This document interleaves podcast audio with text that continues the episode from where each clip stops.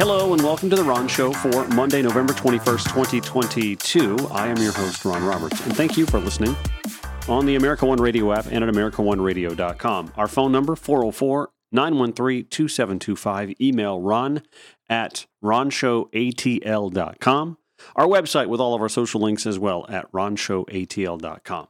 There are a lot of little odds and ends to get into today. We'll spend the next segment going over legal briefs. Like we literally have so much stuff going on in courts right now, whether it be the Saturday voting situation, the abortion ban, uh, lots of ground to cover there. So we will dive into that next segment. Uh, I really want to spend a little bit of time talking about the Senate runoff, which is slowly creeping up on us. I say slowly, it's literally just as of tomorrow, two weeks away.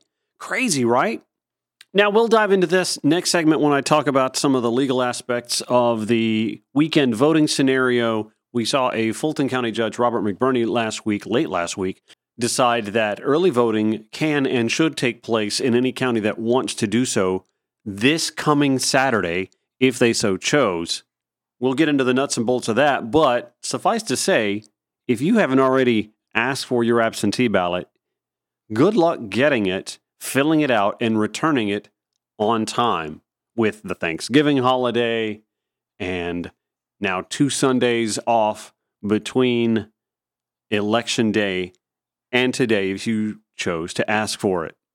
Let's see, some campaign notes include that uh, the Dave Matthews Band, or Dave Matthews, will be performing an acoustic set in support of Reverend Senator Warnock next Monday Doors open at six. I believe that will begin. The show will begin itself uh, around seven thirty at the Roxy at the Battery in uh, Vinings, Atlanta.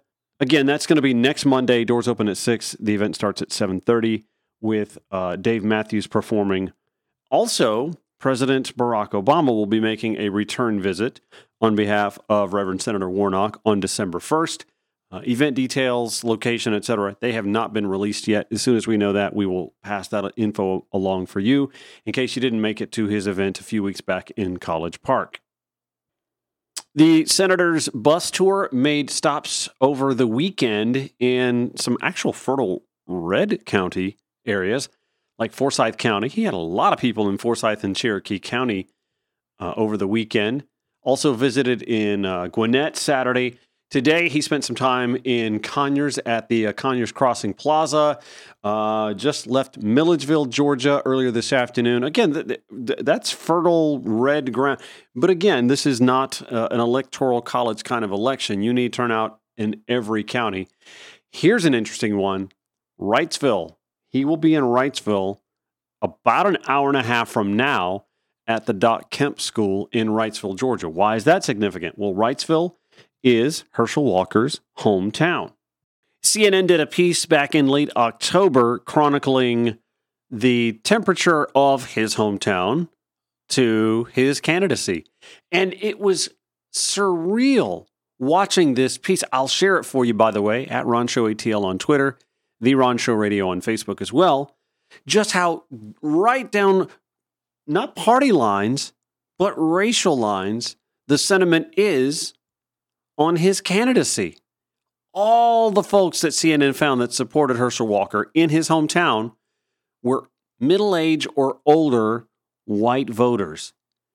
And the black folks that they spoke to in Wrightsville weren't really all that warm to his candidacy, including one of his high school teachers and a coach. I want you to listen to this voter, her thoughts on Herschel Walker running. Oh, actually, she's not supporting Herschel Walker. Take a listen to this. This is from Herschel's hometown.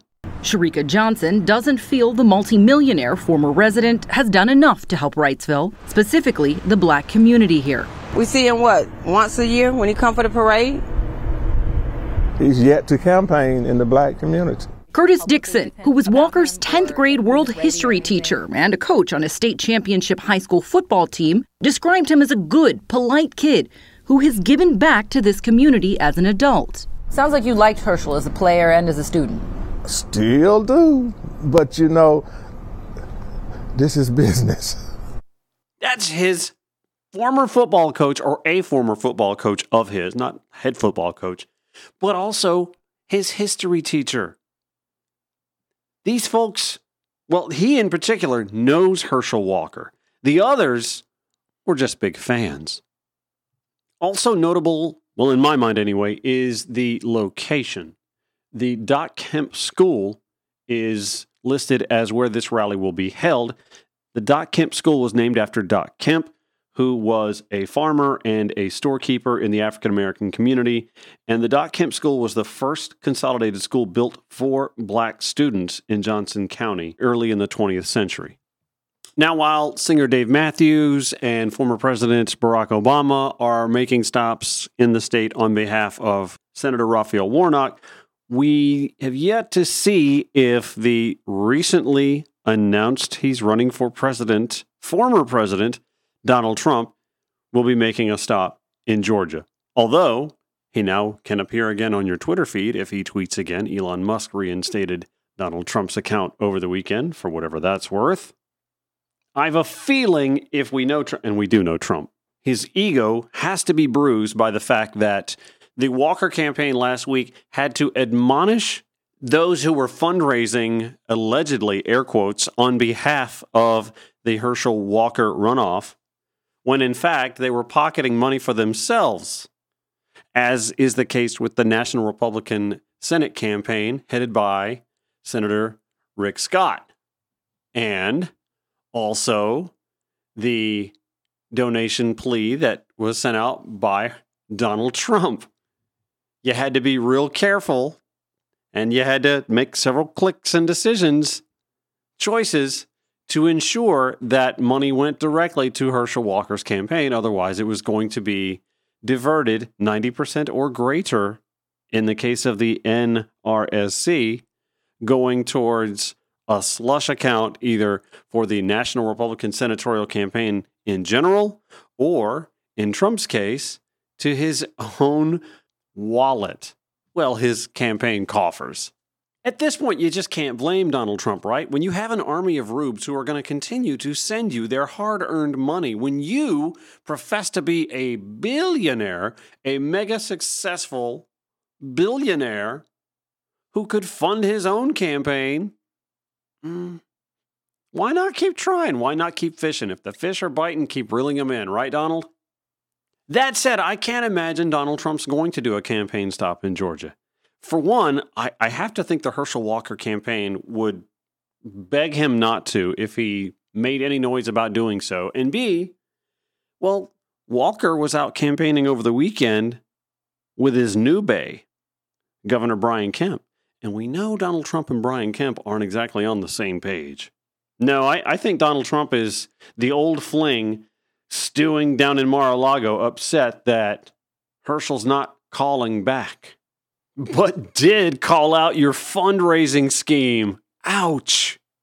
In the meanwhile, over the weekend, Herschel Walker's campaign renewed an attack on Reverend Senator Warnock by attacking Ebenezer Baptist Church implicitly. Here's this commercial that just began airing two days ago. I'm Herschel Walker, and I approve this message. Reverend Warnock preys on the poor. Warnock's apartments are filled with mold, filth, human feces, even rotting corpses. They be and they use the stairwells for bathroom. Warnock's church pays him seven thousand a month for housing, while he leaves people living in filth. Shame on him. No, I hate to say, you know, it's shame on him. Senator Warnock, what are you doing to address the situation with the mold and corpses at Columbia Towers? Warnock exploits the poor and serves himself. Never mind the fact that Reverend Senator Warnock isn't the landlord for the building. The campaign and the church has pushed back, stating that the church foundation doesn't run the apartment complex. Columbia Tower at MLK Village is run by a firm called Columbia Residential. They manage Columbia Tower. They're in charge of evictions. And they told Newsweek that the church, quote, bears no responsibility for what has happened.